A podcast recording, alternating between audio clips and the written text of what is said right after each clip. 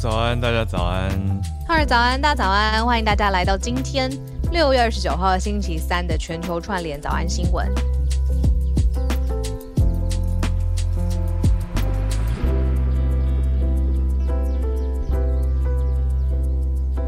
今天是不是有朋友就是在跟你讨论一个吃东西相关的？好玩的，好玩的算来算好玩吗？我觉得对台湾人很好玩，可是对于在呃对于去瑞典的台湾人可能觉得不好玩。这个东哎西呦，瑞典我，我们前几天不是讲到派对门吗？Party Gate，、就是说哦，嗯英国首相 Boris Johnson 他被批评的一个事件称呼嘛。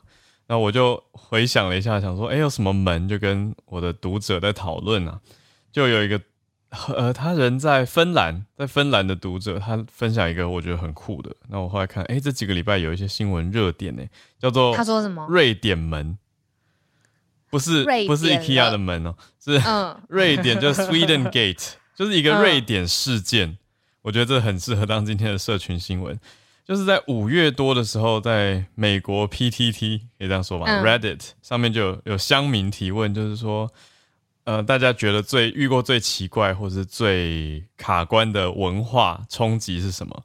就有人说他去瑞典朋友家，到了晚餐时间，他妈妈就说晚餐做好喽，然后他朋友就说你在房间等我，我去吃晚餐。意思就是不会 不会邀客人一起上桌吃饭，到了吃饭时间，他们瑞典人的想法就是觉得我们就是准备自己家人吃饭的食物啊，那客人要吃，客人就自己处理。嗯如果你没有自己带，是你自己的问题。那他可以出去吃吗？你说一起来吃饭，你说还是出门吃饭就饭，就他自己出去餐馆吃，应该可以。可是瑞典的吃餐饮文化又不像台湾这么方便，哦，而懂了且餐厅比较。贵，所以我觉得那是一个一个感觉的问题啦。所以对于很多人来说，对，而且连嗯就是美国 PTT，所以连美国乡民都觉得有一点特别。然后我就追问了一下这个芬兰的读者，他就说比较好的解释是说，当然芬兰跟瑞典还是不一样，可是他说他觉得在北欧这边有点共通，他觉得在芬兰是概念也不是说故意冷落客人，而是不用特别帮客人准备，而且如果没有提前说好嗯，就来吃人家家里的菜饭，他芬兰人或者北欧人反而会觉得，嗯，怎么会有人来蹭饭？所所以他们对于蹭饭的想法哦。并不会觉得很正常。可是台湾的想法就是，就多放一副碗筷嘛，因为吃这根本是合菜，光谱两极端。我觉得，我觉得这呈现了一个 hospitality 的落差吧，就是台那他在湾会觉得其他地方补回来吗？就是我的意思是，什么意思？台湾它就是有一种饿叫阿嬷觉得你饿，就是客人就错，算不饿。就是我们是用食物去款待他，表达我们的招待跟热情。那如果就算他说不用不用，我们还是会说，哎，一起来嘛。一起吃，然后十五道菜就在桌上这样子。如果是要永远吃不完对啊，年年有余变天天有余，对，每天冰箱，哎，真的家庭的冰冰箱也是一个永大远都绝招是对他们很会 arrangement，就是自己有一个体系在里面。嗯，那我的意思是，那我们是用食物表达热情，那就是还是瑞典跟芬兰，他们不是透过食物，是用别的。哦哦，你的对，意思我的想，法是这样子，还是他们就是不热情？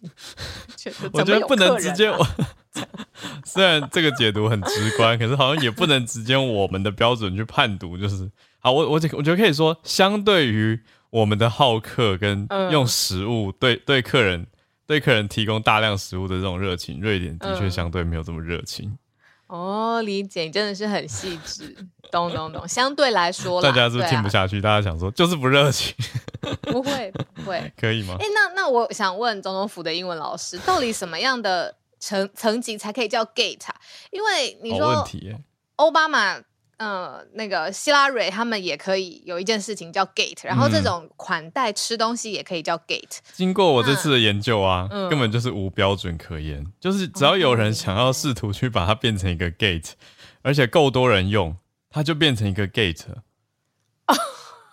真的真的当穿梭，就像就像 Johnny Depp and Amber Heard 好了，就是有人开始带动那个 Heard Gate 的 hashtag，然后另外有一些人带动一个更不 OK 的，我我觉得不好的，就是我就不讲完整了，反正 T 开头吗？不不是 P 开头的，就是小朋友会讲那个 P P 噗噗的这个 gate，就也是在讲 Amber Heard 的事情啦。然后我就觉得天哪，就是这个也可以是一个 gate，一个 gate。可是我觉得它的用量呃讲用量嘛，就是它的受欢迎程度没有高到超级普遍，但也是有人在用。所以你有办法创一个词，然后大家有人用，那就是 gate。没错。哦，所以其实也很多是媒体创出来，或者网友创出来的。其实，在台湾也是啊，就是台湾有一些乡民用词被媒体发扬光大之后，大家就这样称呼一些什么哥什么姐的。我每次看到都觉得香民真的是太优秀、太厉害了，给他一个小天才的皇冠。我每次都是就笑倒在 PPT 前面那个肩膀抽动的人就是我，因为那上面那些语言的丰富程度，然后惟妙惟肖的程度，真的是啊，只有经营 PPT 的人才理解。嗯，没错。好，我觉得我要帮刚瑞典们做一个小结尾，就是瑞典媒体人也有回应了两派说法，一派是觉得说瑞典人就是习惯食物不要浪费，够吃就好。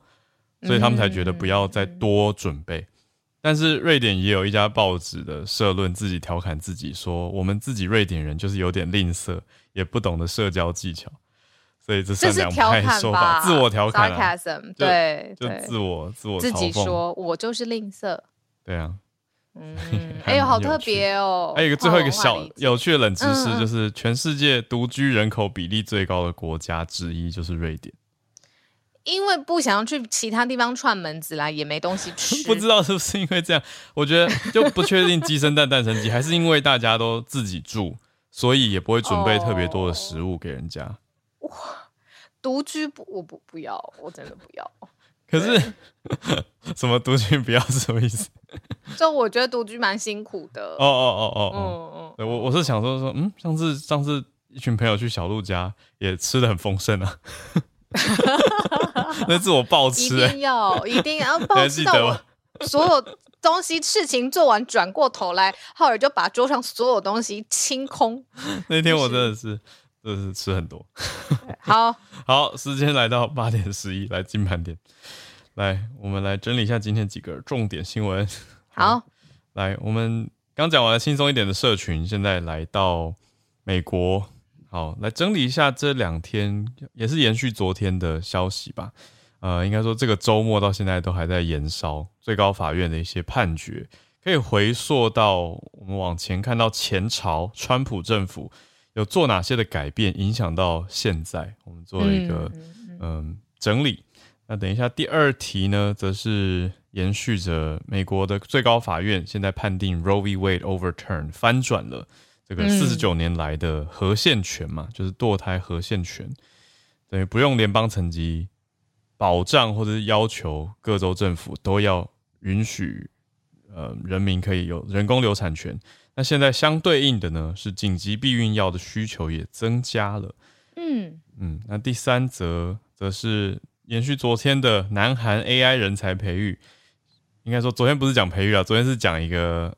一个门，一个也是一个门。昨天的一个某种某种抄袭门，哦，真的是好。现在呢是新的消息，应该说比较产业面的，在培育七千位的 AI 人才。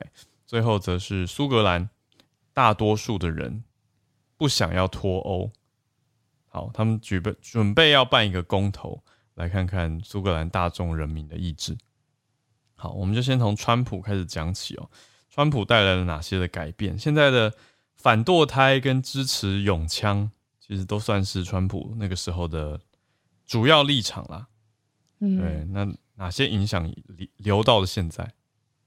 嗯，那为什么会像刚才哈尔讲的，呃，反堕胎还有永枪权有办法在最高法院这样子的破天荒的？啊，产出这样子的结果，想跟大家聊一下，就是说，川普虽然他是前朝政府，但是他带来带来的改变留在现在美国的社会。我前两天看到，就是因为法案判决出来了嘛，嗯，然后就有抗议的团体，呃，女生，然后想要上街，就是抗议，呃，争取他们想要有自己的，呃，维护自己身体、自己身体自主决定的权利，但就有一辆。货卡车吧，就是比一般的客车还要大的那种车，就直接冲撞进去那个他就是表，他就是硬碰硬表达，就是你干嘛在这边抗议？然后他就是要表达，就是我想要，我不要让你们抗议。就是的确这是一个缩影，就是现在他的 butt head 这样子。好，那我只是想要聊一下，就是说，呃，会造成这样子的原因，其实是跟最高法院的组成有关的。那这个组成呢，就是说，因为最高法院里面九名大法官在川普任内的时候呢，增加了三名的最高法院大法官，嗯，哦，都是。呃，相对来说很年轻，然后是保守派的。那所以呢，在九位大法官当中新增了三位，那呃保守派就成了原先是少数，然后现在变成了一个稳定的多数。嗯，那很特别的是，因为美国大法官终身制，所以呢，就有媒体在预测说，这样子大法官的生态在美国上面的比例，至少它的延续性、持续性、影响力。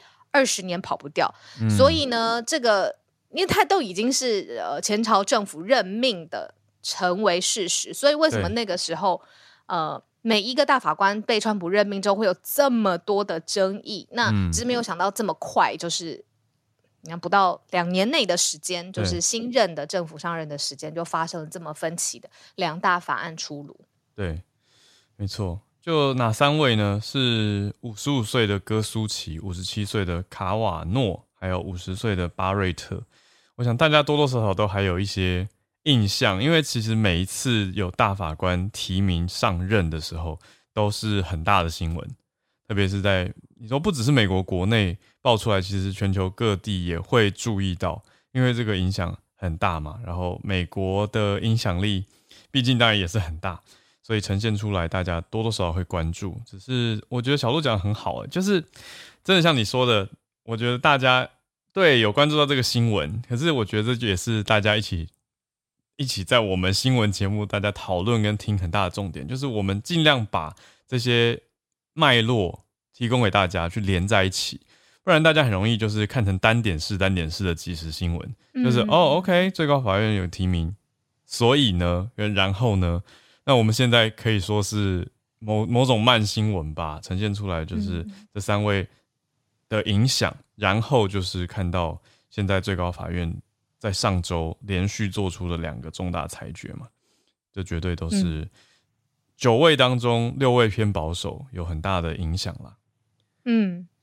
那就直接连接到第二题了，也就是说，现在直接呃堕胎权失去了美国宪法的保障嘛？那大家会想要做什么事情呢？就是从呃直接用药跟呃科技公司的贴文这两个角度，我们可以来看一下。首先可以看到的事情是，大家会想要赶快去买的就是紧急避孕药。那在药局当中，这个需求可以看到很明显的上涨。嗯，那因为很上涨之后，又怕就是有人会买不到，所以现在。在美国限购这个紧急避孕药，嗯，呃，每个人只能购买三颗，那就是在连锁药局里头，呃，就是就是 Plan B 啦，就是嗯，性行为发生之后可以吃的这种紧急避孕药这样子，嗯，那大家都想赶快冲过去，呃，对不起，我是自己想象的，对，嗯，就是抢购，那结果为了对对对，为了去碰。就是去米平这样子的这个紧张的状态，呃，供需的状态，现在限购这样子。嗯，那这个很特别，因为以前从来也没有想过说，哇，竟然是在这个药上面要这样子有限购的措施。嗯，那另外呢，就是说，如果你看脸书跟 Instagram，那这个是这么接触到这么多受众的平台，上面的内容也很重要。然后，呃，他就赶快删掉了怎么向妇女提供堕胎药。物的贴文，嗯因为就是太敏太敏感，没错，这样子，而且也要符合法规。对我，我可以跟大家分享一个耶，就是怎么讲，就用一个我是男生的角度嘛。那我第一次到美国待比较长的时间，就是去迪士尼工作的一个暑期工作，那就会认识到同事啊。那同事之间大家都年轻人，其实就会有其中一个话题，当然就是会讨论到，嗯，有很多人觉得很敏感的话题，就是避孕药。那女生她们一群聚在一起的时候，有时候就会聊，然后我就感觉到明显的差异，就是欧洲跟美国女生她们真的蛮大方，会讲就是她们有在吃口服避孕药的这样子的说法。那我当时最冲击，就是因为跟台湾的性教育还有提倡的重点不同，甚至要真的要讲从小的观念啊。今天我我想我们这边很多专业人士，所以真的是欢迎大家多多补充或导正哦。嗯只是我讲的是我的印象中，虽然我我一直没有去查证，可是我印象中就是女生大家一直传说什么女生如果吃太多避孕药，好像会让身体变直，会影响受孕机会，会让身体变得不健康等等等。可是，在那些欧洲跟美国人同事的口中，跟他们身边，我完全感觉不到这个观念跟影响，好像他们当做一个日常的注重跟自己维护自己的，你要说身体自主权或者是身体自由嗯来说都好，就是他们变成一个日常。所以当时对我来说是一个很大的冲击，因为我在台湾接受到性教育，就是说，呃，那就以保险套为主要的避孕措施。对，可是对欧美人来说，保险套他们也会是一个避孕措施，但是好像女生吃避孕药，他们当成是一个很正常的事情，所以对我来说是冲击很大的。但是现在讲到了这个，可是那个也是好多年前的事情，所以我也不知道我的观念也没有去确认跟革新过了。嗯那也不知道那到底是不是谣言。对，然后现在有一些人就在讲，就是避孕药是不是被污名化？那说女生是不是调整经期，其实也是避孕药类似的药物等等。我被我们这个被说是奇怪的观念。好，谢谢大家的补充，我觉得都可以再做更多的的了解。我只是说我我我的感受跟经历啦。我觉得很多人一定也是这个想法，只是他不一定有说出来。那现在在美国的情况就是，嗯，避孕药变成有限购了。那我就会想到那些，诶，他常常很注重，然后常常会使用的人，这样用量是不是会受到影响呢？那是不是也要改变他们的性教育跟他们所谓的 Plan B 想法？对对，嗯，好像有分两种嘛，一种是日常每天都可以吃的，一种是事后的剂量，嗯就可能也比较高。我这个不是特别特别确定，不过这个嗯观念提出来，大家因为反正高手在我们的听众里嗯面，待会可以来聊一下。没错。对，那那这个相对应的对，相对应就是刚刚你也提提到，就是脸书跟这社群媒体也要开始删掉这些相关药物的贴文。对，没错，没错，对没错，因为你知道这个是堕胎的药物，那嗯现在它就是没失去了核限权了，那你怎么可以提供这相关的资讯呢？所以为了要合乎现在的像最新的法律的情势，在社群平台上面的内容也要自己删文了啊。嗯，哎，可是这个点就是说，你看，因为刚刚那个最高法院判决的影响，所以开始有一些人在教大家怎么去应对。然后甚至有人说：“哦，我愿意对他自告奋勇说，我可以把处方药寄给你住的州，如果是禁止堕胎的话，我可以寄给你，对啊，就变成要帮助自己你。找方法啦，对，可是，在？这样判决之后呢，就 Facebook 跟 Instagram 其实平台方开始会删除掉部分的贴文。嗯，那也看到，在美国很多地方有上百万人在搜寻关于 abortion 的一些嗯你说规定或者是建议都好，对啊，所以相对应的连锁冲击对美国人来说是特别大的。嗯嗯嗯，就是我们我们这边应该也蛮多听友，不管是在外商工作或者是朋友有就住在美国，蛮多的嘛。对啊，所以其实这个真的是直接的影响，特别当然是看你所在的州。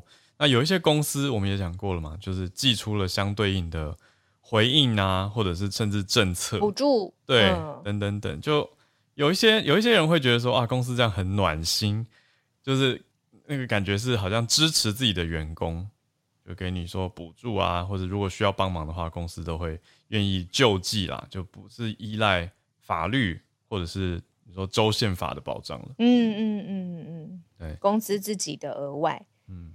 对啊，那哇，聊天室很热络，嗯。那我们就大家一边继续讨论，嗯。我们一边转换一下气氛，因为昨天讲的是南韩的这个抄袭一字不差，有点就是惊动了科学界。嗯，那可是如果你看整个政府上上面的发展方向的话呢，那的确就是我们之前常常讲到元宇宙啊，或虚拟货币啊，然后或者是最新的这个应用啊，南韩都很多很多话题。那现在呢，是说在 AI 的领域，呃，比如说数据分析师啊，然后 AI 的专才的人，他们是想说，南韩接下来会有一个非常完整的计划，那投注很多很多的资金，要让这些人才可以如雨后春笋被培育出来，然后对于之后的工作或者是公司上面有更多的人才可以使用。嗯嗯，所以在培育 AI 人才方面。我我是觉得很有感的一个题目啦，因为我觉得企业未来就是反而是需要，我觉得未来会变成说企业求人才，而不是是这样子，不是人才求企业。以前大家都觉得求职嘛，对，可是我觉得以后是人才在选公司，哎，因为厉害的人会越来越难找。我觉得特别你说专才，对，那所以现在南韩政府就开始为 AI 还有相关的半导体产业成长，投入很高的预算。嗯，他要做一个 AI 加半导体联合专攻学院，而且只就是 handpicked 三所大学：首尔成均馆跟重实三所大学，就是南韩现在挑中的三所大学里面，把 AI 最强跟半导体最强合起来有一个联合专攻学院。那里面呢，也特别针对这个两个领域合并来提供呃高额的。学术上面的援助这样子，那就是说，面临现在你说晶片、半导体、晶圆代工、数位竞争力的时代，你不仅要 AI 的数据的模型的，那半导体领域如何一起结合起来？这个科技上面的野心哦，南韩是一直都有的啦。嗯，所以南韩政府的做法是要在刚刚讲的这三所大学里面创设专攻的学院，就是专门是 AI 还有半导体。这两项，那政府用补助的方式帮助这三个大学创立新的学院，所以要等于是人才大多，大家想到说培育，还是会想到说从学校去投入嘛。那在里面用学院或者是科系，其实都是蛮常见的做法。嗯，我是想到前几年我朋友的妹妹刚好去读了东吴新创立的一个就是 Big Data 系，哦，他们是叫巨量资料。哦，巨量资料研究系，我那时候就想说，为什么不放在会计里面？哦，因为它更资工吗？是不是更模型？那那用快，我我就会一直，因为我不知道我的想法，常会觉得说，你把既有资源整合，会比起创设新的，也许更好。可是大家就跟我回应一些结构性的问题。就是说结构旧有的结构就可能会有沉阿，就是会有一些哦沉阿，对不起，用了一个老词，不会很厉害。那就是旧有的结构有它的优点，可是缺点就是有一些你说资深或者是对旧的观念也会不变，所以就比较难去创立新的东西。对，所以常常很多大学就是像像南南韩这样啊。就直接干脆来一个新的机构或新的学院，然后把资源集中聚焦。呃，当然新的资源跟新的研究所或学院的问题，我我也常看到，就是说前几年都会比较辛苦，因为没有校友，就是没有没有从这个学院或是没有从这个系毕业的学长姐的资源，所以变前几届大家打拼，然后就要看接下来几年他有没有撑下来或者活下来。那但我想以这个趋势来说，这这几个大学的学院应该是不用太担心活不下来。嗯嗯，因为 AI 跟半导体的确是接下来我觉得好几十年很大的重点。你说五 G 时代嗯的投入，那相比我就会想到说，哎，台湾这边好像都还是仰赖在电机系，对不对？就是会想到电机、资工、电材料、光电，对对对对对，就是当然你说。反过来看，就台湾这边，比如说青椒也是已经有这些很强的相对应提供给主科人才的，嗯，可是的确是可以参照跟思考，有没有为了未来，你像你刚刚讲元宇宙，不知道会不会这么快，还是要要不要预备等等，都可以再思考，而且。这件事情很显然就是说，那南韩是这样子做，台湾呢，我们现在虽然就是领导的、领先的层层级很大嘛，很多幅度也很大，可是南韩是一直就是把这个学术啊、资金啊、人才啊全部结合在一起，然后在产业上也串联起来，这是我们可以注意到的一个方向。嗯嗯，他还有提到说，跟先进 AI 技术领先的国家一起研究。那有几个专有名词，说 PIM 半导体，还有 MPU 跟系统软体。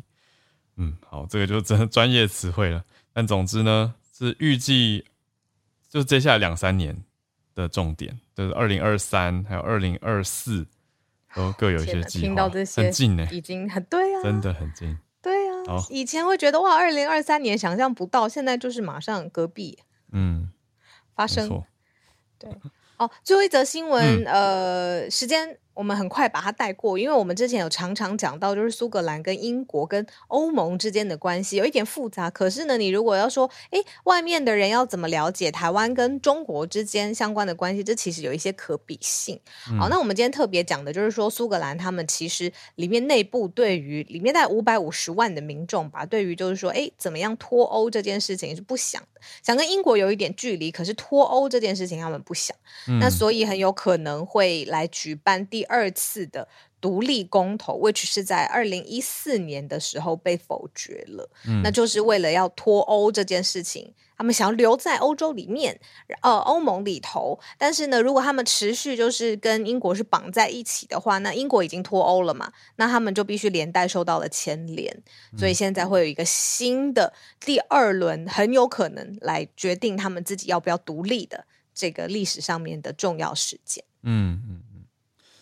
没错，所以苏格兰现在在预备了，要办第二次的独立公投，所以我们要接下来继续看。那预计是明年，明年的十月的时候会举办，还有一段时间。可是现在公投就要开始酝酿大家的民意跟意见，我们就再看。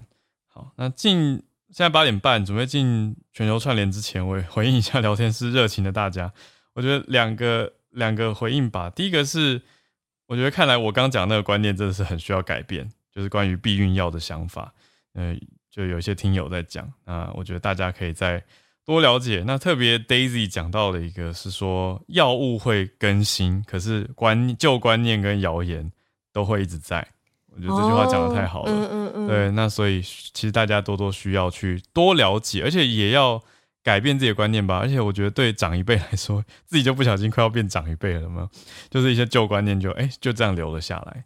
对，可是其实嗯还是要去更新自己的想法，所以谢谢大家的补充。那另外关于为什么我刚刚说巨量资料我会想到会计系呢？我知道，嗯，就是 big data 跟统计有很大的关系，可是经快统不就是会计系的三大重点吗？嗯，就经济会计跟统计不是都是。经济呃，经济系跟会计系的共同三大重点嘛，所以我才想说把它放在一起。对，大家补充是说 big data 跟统计比较有相关啦。对啊，那可是会计系也都要学啊，还是大家觉得会计已经太累了？好，所以我的意思就是说，既有结构可应该可以容纳这个新的应用，就加上新的学程或者是嗯，不用不用创科系。对啊，因为因为像。我我的观念是因为像翻译就常会不会被整合在语言科系里面？当然，翻译跟语言还是不一样，就是它是一个语言，以后再进阶去应用，可能就类类似说你已经会统计的人，你还要再学 big data 的思维跟一些创意应用。但我觉得学成也许可以做到一部分。好，有些人觉得我太偏颇，好好谢谢大家留言。对，就是谁这么直接？他觉得我不是。怎么这么就是对啊？好好讲，我话都讲不出来了，都哑了已经。有人说资管也要学统计跟会计，对，IT 相关。好好静很静，慢慢交流，慢慢来，慢慢来。重点是现在我帮大家报个时，因为我知道有些女生要化妆了。好，这个。现在时间八点三十三分，如果要准备化妆或出门的话，现在是八点三十三分。那如果另外一部分的人想要上来跟我们一起讲讲话的话呢，欢迎举手。好，那我们就来开始连线，串联到经济学家 Charles 老师。Hello，好早，乔早，老师从台湾连线，耶耶，终于终于终于回家了呀，好好感动。就今天跟大家分享，其实是前两前两天的新闻，就是呃，俄罗斯他们啊，从这这第一次他们没有办法偿还啊他们的国债，就是这个是一九一八年以来第一次没有办法偿还，第一次等于是有点违约，对，一百年一百多年以来第一次违约。那啊，其实我们想一想，就是一个国家的经济在现在的这种国际贸易、国际金融这么频繁的情况下，什么是最重要的呃资产？那就是目前来看的话，并不是说你的国家有多少本身有多少钱，或是多少资源，或是多少人力。其实最重要就是说你你有多少借钱的能力。就是你想像美国就已经债台高筑了，可是他一开口，全世界还是。乖乖的买美债，就是说他们可以，就是花出的钱比他们自己创造的这个经济的这个呃经济体还要来的大，所以说能够啊借钱的能力其实是很重要的。那俄罗斯其实在两天前，就是说在礼拜天的时候，就是已经正式违约，他们没有履行偿还的义务。那比较令人惊讶的是，他违约的金额，就是说不过区区啊一亿美元而已，一亿美元本身当然是。当然是很很大，不过就是对一个国家来讲，而且是对于俄罗斯，他们就是不断的还在输出原油啊，输出天然气来讲，其实是是很就是九牛一毛的感觉，就像是你一个朋友欠你二十块付不出来，结果就违约的那种感觉。那那其实这个主要的原因就是说，欧洲国家这个根本不接受他们的支付金，就是呃硬是要他们就是眼睁睁的看他们违约，然后违约的这个主要的目的呢，就是让他们这个信用平等下降。那俄罗斯当然就本身也很不爽，他们就说这个是一个闹剧，但是也让他们这个所谓是被被排斥国家的这个位置就就就站定了。那接下来几乎基本上二十至少二十年到五十年要借钱大概是很难，所以就是也是呃就是间接的阻止他们未来的发展。那当然就说前阵子这个乌克兰总统泽连斯基说希望今年战争今年能够结束，不过就是我们现在知道的说对俄罗斯的经济影响应该是。至少是一个短，是是不是一个短期，是一个长期的一个一个影响。那我们接下来就是这个是一个嗯，算是刚发生的新闻，所以就是来分享一下，谢谢。嗯嗯，谢谢老师。我有看到这个消息，那在台对台湾的影响其实有一些，可不算很大，对不对？可以这样说，因为俄国的国债在台湾的占比是相对很低的。对，就是说，呃，这个刚违约的是主要是欧债，就说是呃，对，不是应该不是说欧债，应该是俄罗斯本身对于欧欧洲银行借钱的这个这个违约。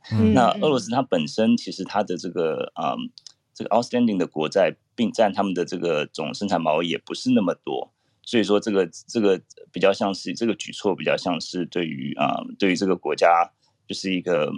就 被就是被全世界的金融体系啊看不起了，对对，就是被就这个象征意义蛮大的，对。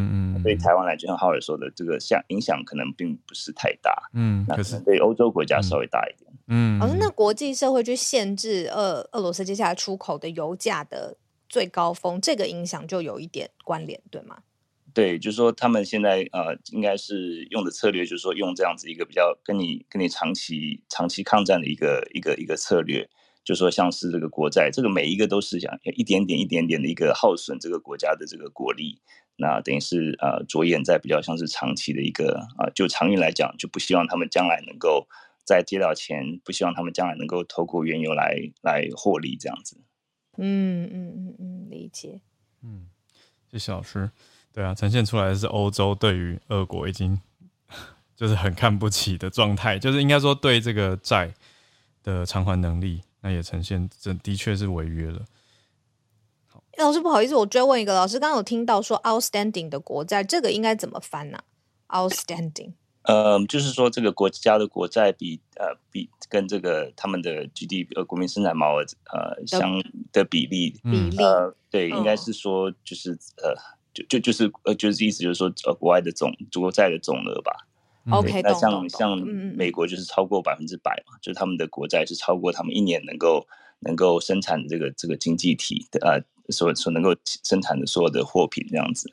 那俄罗斯因为大家都相信它可以偿还，所以就继续让它欠着。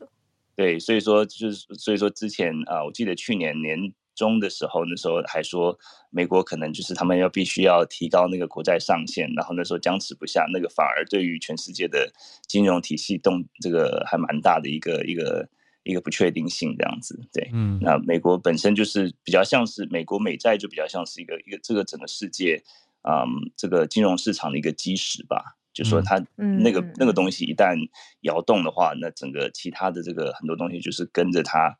呃，定利率啊，各各个方面就会跟着摇动，对，那美国当然就说他们他们的信用当然是很好，就是他们是 AA plus，或是有些是 AAA。那现在的这个俄罗斯的这个国债基本上就是像比较用乐色等级这样子。嗯，对啊，outstanding 就是还没付的意思嘛。所以概念上专有名词的话，有听友补充在聊天室，债债务余额或者流通在外余额，在外流通还没到期的债券等等等。大家都好厉害哦！我们这边很多专业，谢谢大家。是好，那我们再继续连线到香港听友 Christine。Hi，Christine，好，早安，好，早安。你好，今天想跟大家分享一个跟 UN 的 conference 有关的新闻。那呃，我想大家可能有听过，在去年十一月的时候，有一个还蛮大型的 event 叫 COP twenty six。嗯，那其实。所谓 COP，它只是一个 conference 的名字，就在 UN 体系呃联合国体系之下呃一个 conference 的名字。那现在接下来在今年年底的时候呢，会有一个 COP fifteen。那 COP twenty six 和 COP fifteen 的不同，其实它它们的主题是不一样的。COP twenty six 讲的是 climate change，就是气候变化。然后呢，COP fifteen 这次呢讲的是一个叫做 biodiversity 的生物多样性。那在在这一次 COP fifteen 的，它其实本来呢是呃原定。定是二零二零年举行，但是因为呃疫情的关系，那本来它呃这个 COP fifteen 的主办国是中国，那本来是要在中国昆明举办的，但是因为就是大家都知道，就中国因为一一直疫情的关系，就比较限有那个疫情就限制，那所以呃经过两年的那个 delay 以后，他们就决定啊现在终于决定就是将移师到。加拿大的蒙特利尔，呃，Montreal 去呃举行，那就会是今年十二月五，呃，十二月中左右。那这个 implication 首先就是呃呃，中国还是会是这一个 COP15 的主办国，只是那个地点将会改在加拿大。然后大家也非常关注，就是呃怎么说呃呃把呃生物多样性是在环保另外一个比较新兴的议题。然后呃那。讲到生物多样性的重要性，其实就是讲类似呃大自然的保怎么去保护我们大自然的资源，包括现在面对一些问题，就是可能土地的呃 degradation，就是呃可能会变沙漠化啊，或者没有了那些森林啊，然后海洋的呃污染啊，然后可能是有些生物它的那个种类也越来越少。那其实这个有很大的重要性，首先就是关于食物安全，因为你没有。呃，大自然的话，那你可能会没有办法生产，呃，水呃食物没有办法有呃干净的水。那而且大自然，例如说树木啊、森林啊，也对气候其实有很大的影响。那所以这个就是为什么会有一个新的就是生物多样性的这个 framework。那 COP fifteen 它最主要的那个目的呢，是想去呃谈判呃去最 finalize 那个。叫做 Post Twenty Twenty Global Biodiversity Framework，那这个就是叫做二零二零后呃全球生物多样性框架。那它一共有四个目标，然后有两二十三个 target。那其实呃在就是在联合国的体系下面，在每一个 conference 之前，他们会有很多工作小组的会议，嗯，去就是就是你你想象在那 COP，他只是去签名，就所有的元首过来，然后就签个名，然后拍照这样。然后那前面它会有很多一个。会议去谈判这个框架里面的细节，那他们这已经是第四次去谈判。那本来其实就是呃三月份的时候谈判了一次，然后这次已经想他们的本来想这个第四次会议就是在上周二十一到二十六号。在呃肯尼亚呃 Nairobi 去举行的，那他们本来就刚才说有二十三个 target 嘛，他们是想大部分至少要有一个 clean draft，就是大家在大部分的问题上需要取得共识，但是结果在会议结束的时候，他们就只有两个两个呃 target，就 out of twenty three，呃有就是叫我们叫 clean draft，就是说里面没有任何。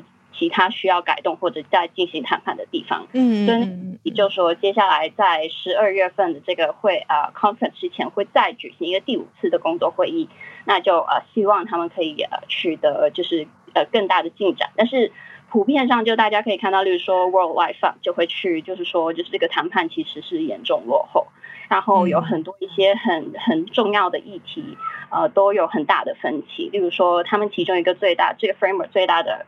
嗯，target 就是 thirty by thirty，就是在二零三零年之前，我们要确保地球上三十个 percent 的土地和海洋都是受保护。那就有分歧，就是说到底哪一些会被纳入，然后到底各个国家他们分担的责任要怎么去分配，或者怎么去 distribute。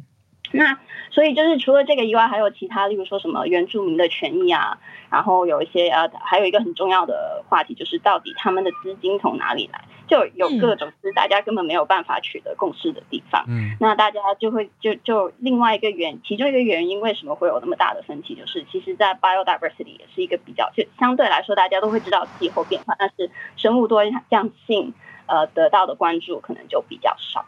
那所以，嗯嗯呃，大家就可能没有那么呃呃 pay attention to 这这一个议题。然后，其实，在呃二零一零年的时候，他们已经有个跟生物多样性有关的呃框架，然后那个时候就呃全部都就是它是完全 fail to to achieve，所以当时他们就是很不想说这一次第二次他们还要再 fail 一次，嗯，所以在与会的人就会很关注这件事情。然后另外一个对国际的那个影响，就是因为本来其实这个是中国呃带领一个比较重要的跟环保有关的联合国 conference，那大家都本来都很期待，就是中国可以在这件事情上面呢有更多的 leadership，嗯，但是结果就是因为疫情关系啊，就一直延后，然后又呃就是可能疫情就是呃就没好像没有取得很大的进展，然后大。期待就是说，哦，如果十二月份现在换了地点的话，说不定可以有些新的转机。就其中一个有很多新闻都有报，就是说，因为从昆明移师到呃呃加拿大，那他们可能有一些环保议题就可以去抗议啊。which 你在中国可能可以做到。那这个也很很需要拭目以待，就是看，就因为本来中国大环境议题上其实一直都。都想去的一个领导的角色，但是呃，到底接下来他会怎么去定位自己，也是一个也是一个大家关注的地方。嗯，谢谢。可是这是你服务的领域吗？啊，工作，但是我对环保那个政策的很感兴趣，比较关注，对，感兴趣。所以如果有有说的不对的地方，也欢迎大家指正。谢谢谢谢，我是觉得我是觉得很详细，对，详细又切角又很平均，很平衡，而且对啊，所以我才以为是专业。我也在想，对我是在想说，刚讲的 biodiversity 算是给大家一个反思吧，因为我们很容易变成说，呃，什么动物濒临绝种，什么动物很可怜很危险，大家就去救，好像救一个是一个。可是你说平常要推动生物多样性，大家会有一点不知道从哪里下手的感觉。因为相对你说环保，好像大家就会觉得哦，我冷气你说高一度啊，或者是不要一直开，那稍微节能，让大家会觉得好像每个人都可以下手，稍微节能减碳。可是你说我在家我要怎么推动生物多样性，大家会有点卡卡的。所以我觉得这个也是大家可以去思考吧，或者说也希望从这些大的国际会议当中得到一些结论，让大家可以再有各国政策去下手。所以谢谢 Christine 带来这个题目，那。我们再连线到很久没上来，可是我们见面会有见到的。一粒百优姐姐姐，姐姐早安，早安小鹿，早安 Howard，嗯，因为这个学期忽然间被调了好几堂早八的课，所以我现在暑假了才有办法上来。哦，欢迎欢迎。对，我今天呢想要跟大家分享的是一则路透社的新闻，他今天哦这个报道是说有一位一百零一岁的纳粹党卫军阿公。他被德国法院判处了五年的监禁。他今年已经一百零一岁了，那如果执行完毕的时候，可能已经到一百零六岁。嗯，那他到底是做了什么呢？是他曾经协助谋杀萨克森豪森集中营里面大概有三百五呃三千五百多个受刑人。那萨克森豪森这个集中营，它不在萨克森这个地方，它在柏林附近，就是在大柏林的近郊。那我一开始看到这个新闻的时候是比较觉得疑惑，因为我们以前在读到党卫军历史的时候，嗯，可能会提到说萨克森这边的集中营，嗯他关的是政治犯，他跟后来那个非常恶名昭彰的呃奥斯威辛他们又不太一样，奥斯威辛他们几乎到后期已经是屠戮到疯狂了，所以我就找了一下资料，那后来发现说，因为这个萨克森集中营它会有一个转接的功能。就是你政治犯从苏联这边抓到的，从德国内部抓到的，或从法国这边抓到的，我送来这边之后。如果我觉得情节严重，我会再把往他往下一个地方送。嗯，那我在看这个报道的时候，发现这位叫 Joseph 的阿公，他应该就是在做这一份工作的。嗯，可是他是直接导致这三千五百人死亡吗？并不是，就很像是汉娜·厄兰在他的那个研究论文当中讲到的平庸的邪恶，他就只是帮忙盖一个章而已。像说这个呃政治犯，他该不该送往奥斯威辛呢？那他就是在最后一个审查的动作盖了一个红色的章。嗯，那他这个动作前后总共有三千五百多个人就在他盖章之后被送出去了。所以目前他的律师也希望能不能透过说，因为他没有具体参加任何一个这样的政治活动，他只是一个一般警卫进行对国家政治的服务，用这样的一个理由来说服最高法院，看能不能再驳回目前的这样的一个结果。嗯，那呃。我我稍微再查了一下资料，就发现说，其实当时在这个德国有一个迷失哦，我们台湾大概会有一个迷思说。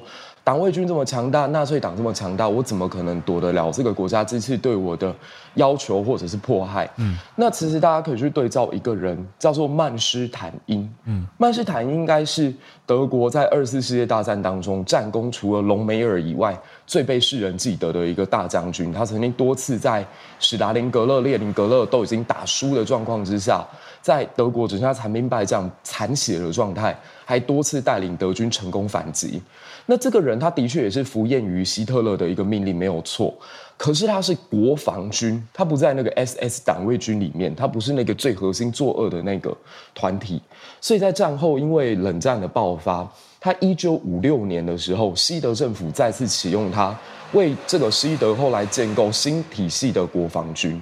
那他。当然，曾经也是被这个英国给冷静，呃，算是软禁过，就是在纽伦堡大审之后，对。可是我们可以看到说，因为他跟党卫军其实还是有一定程度的不同，所以不是说你曾经在那段时间服验于政府，你现在就是一个哦所谓的罪犯共同体，或者是同样的这个犯罪性结构，它还是会有区别的。对，那就看是法院从。当时你做判断的时候的依据啊，或者你实际上作为是什么来进行审判？对，所以就大概几个迷思跟大家做一个小小的厘清。以上是我的分享，谢谢。谢谢姐姐，这个你说转型正义或者是司法跨越年代的判决题。好，谢谢姐姐。那我们现在来连线到助战专家的时间，跟孔医师连线。医师早安，大家早安。那个。好想睡哦，又没睡了。对哈，那个今天就是看昨天晚上哦，又开了一个晚上，FDA 召开了次世代疫苗的会议。我觉得这场会议非常的内容非常丰富，嗯，结论不能简单一句讲完，嗯，那可是我尽量简化哦。呃，应该这样讲。这这场会议很简单，它只有一个投票的问题。呃，它中间有请这个辉瑞、莫德纳还有 Novavax 三家厂商来报告，嗯，他们的次世代疫苗的进度。嗯，然后也有请 WHO 来，因为 WHO 其实是针对全世界，它对于下一个疫苗要怎么规范，其实他们也有他们的立场哦，嗯，也有他们的专家。所以你你假如美国跟这个 WHO 没有取得一定的共识，其实是很麻烦的哦。所以 WHO 其实先一步在在上礼拜就已经规有一个规定，就是指引他们说，他们觉得下一个次世代疫苗要怎么做哦。那他们是已经做出决定，就是要涵盖 Omicron，而且是其实 BA one 就 OK 了哦。那那个是 WHO 的那边的决定。那今这这一天的会议也有一堂是给 WHO 表达他们。为什么做出这个决定的基于的一些理由，我我个人觉得是很精彩的哈。然后专家们就各抒己见，那最后投票只有一个问题，就是你建不建议这个美国？请注意，因为这是 FDA 是美国，所以他只考虑美国，他没有在管全世界的哦。所以他请来的厂商也是美国有的嘛，美国有的这个目前有 EUA 的疫苗哦。当然，Novavax 还没有最后确定然后只是。它可能也快了，所以就是这三个疫苗。那交生疫苗，因为大家其实等于已经名存实亡，所以没有把请来了哈。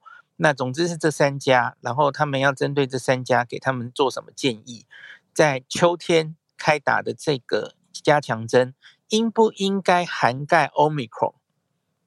简单的投票问题就是这这个问题而已哦。那其实这几乎是等于这这个不是问题，因为这个投票问题很无聊，大概是一定会涵盖哦。对，因为你一直打针对原始武汉出来的那个最原始的猪做的疫苗，很明显看起来是越来越效力不够好嘛，吼。嗯，打第三针、打第四针下去这样子吼，不够持久，然后防感染也效力很差吼。嗯，那所以应该是一定会涵盖，可是问题是，真正的问题不是涵不涵盖这么简单简单而已哦。嗯，你要涵盖 Omicron，请问你要涵盖哪一支哦？WHO 目前应该立场好像是 BA one，他觉得就 OK 了。那目前我前几周有跟大家讲，辉瑞或是莫德纳，他们目前因为 BA one 最早出来嘛，所以他们现在做出一些成果的，都是针对 BA one。可是你要知道，BA one 其实也差不多已经消失了哦，它很快在几个月前已经被 BA two 取代，那现在连 BA two 都快被 BA 四跟 BA 五取代了。那所以，请问你现在要他们开始做，难道是做涵盖 BA one 就够了吗？嗯，现在有更多资讯显示哦，BA two 跟现在 BA 四、BA 五比较像，跟 BA one 长得比较不像哦。那所以。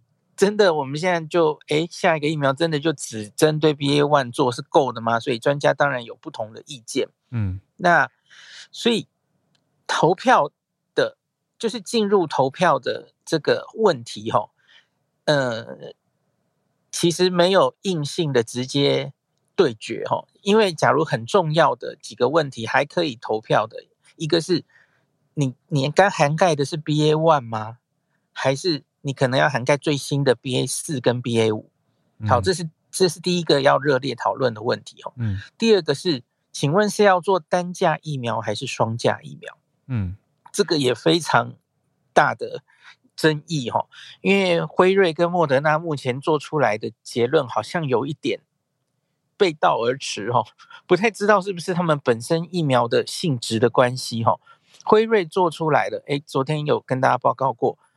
辉瑞做出来反而是单价 Omicron 疫苗效果比较好，嗯，可是莫德纳不是，莫德纳做出来是双价比较好，摆一个原始疫苗，然后再摆一个莫德纳双价做出来效果，那个所有的抗体增加的幅度都比较好哦，哎，那所以到底要做双价还单价哦？这这理论上应该也要表决一下哦，可是 WHO 只是让专家们各自讲各自的意见，然后没有请大家投票。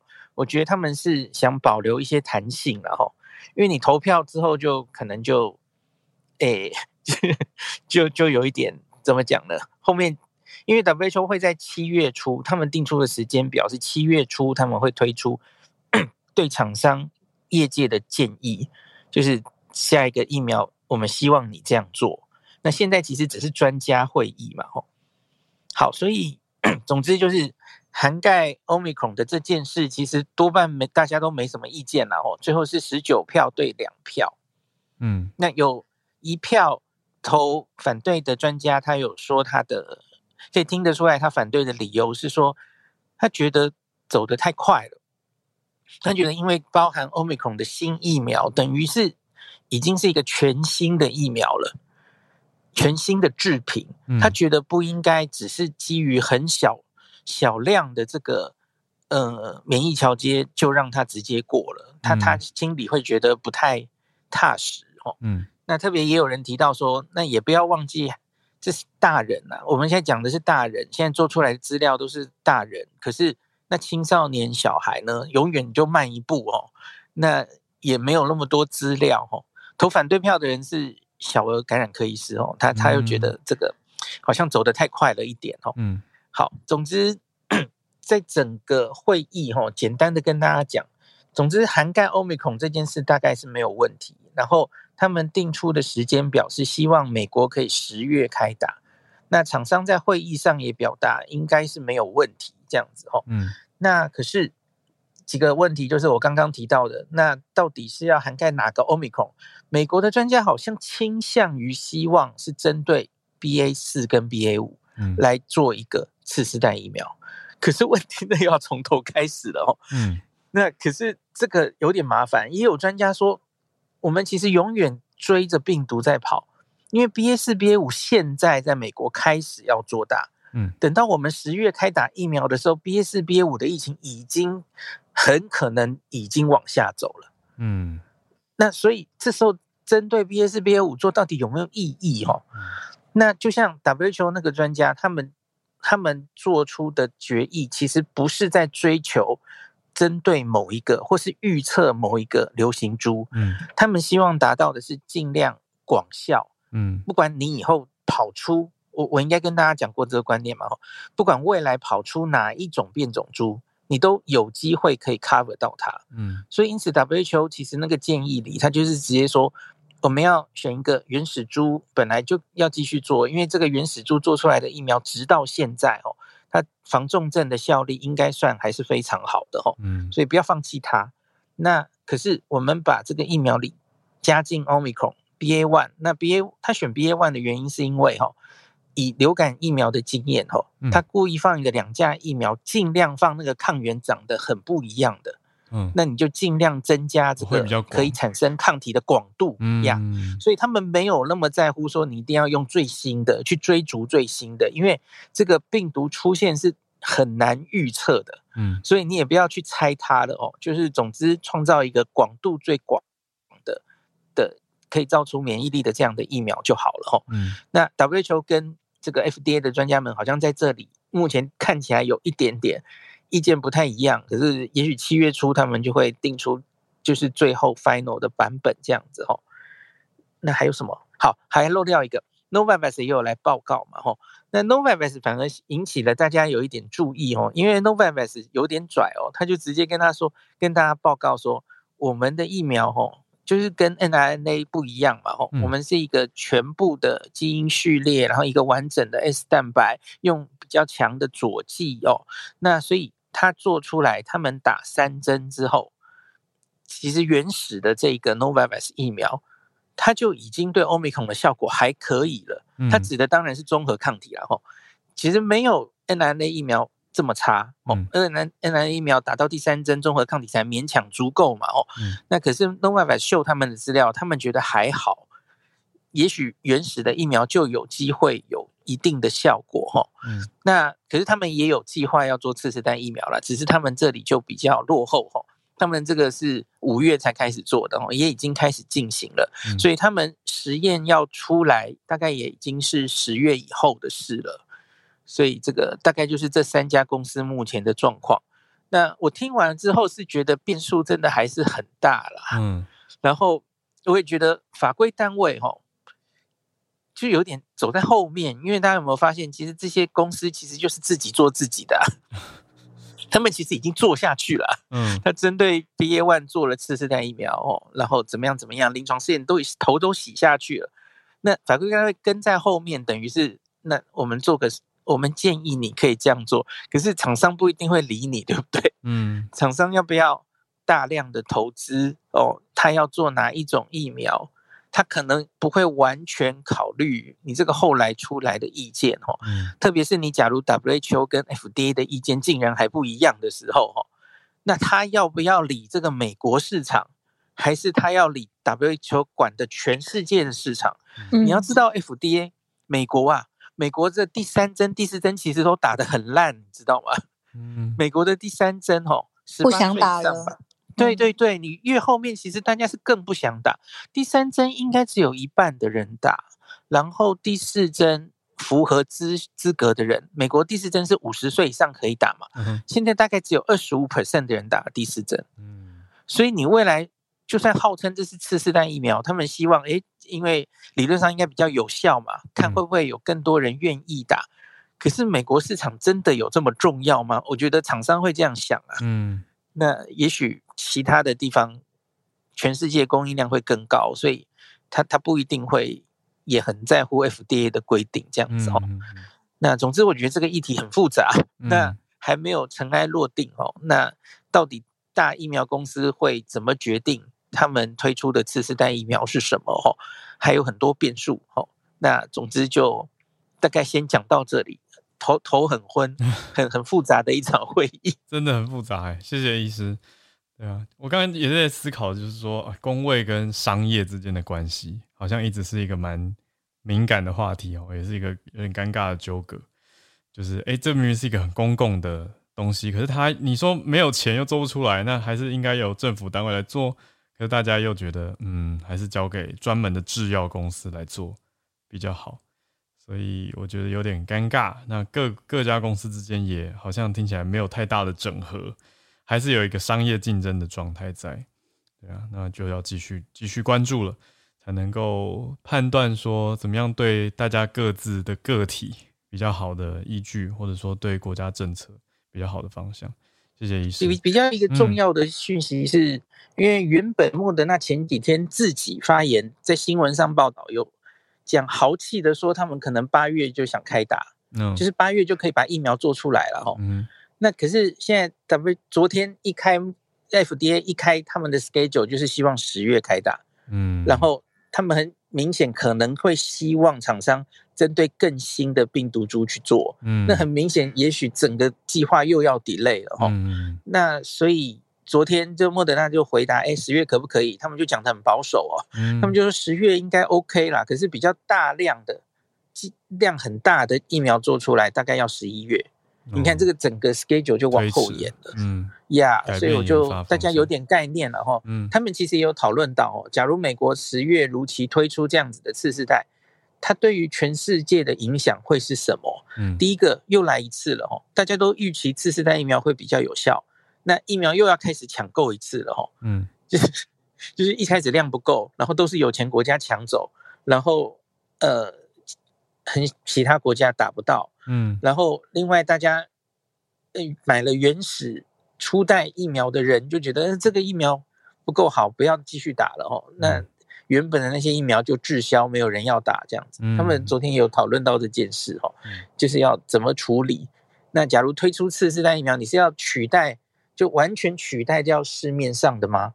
目前没有资料哦，就是这种双价疫苗，假如对那种完全没有打过的人。可不可以让它当成是它的基础接种剂？没有，现在没有资料做出来哦。现在做出来的都是做加强剂嘛，哦，作为第三针、第四针，所以这其实还有非常多变数，不知道未来要怎么解决这样子。真的好难哦，继续追下去。谢谢医师，我是又想到很多人要熬夜了，很多专家不只是医师这样熬夜追记者会，研发人员也是。熬夜要赶新的研发方向。好，那我们今天的串联也差不多到这边告一个段落，所以就再次谢谢今天串联的所有朋友，Charles 老师、Christine 对姐姐还有孔医师。那我们就明天早上八点继续准时串联啦。明天见。就明天见，拜拜。拜拜。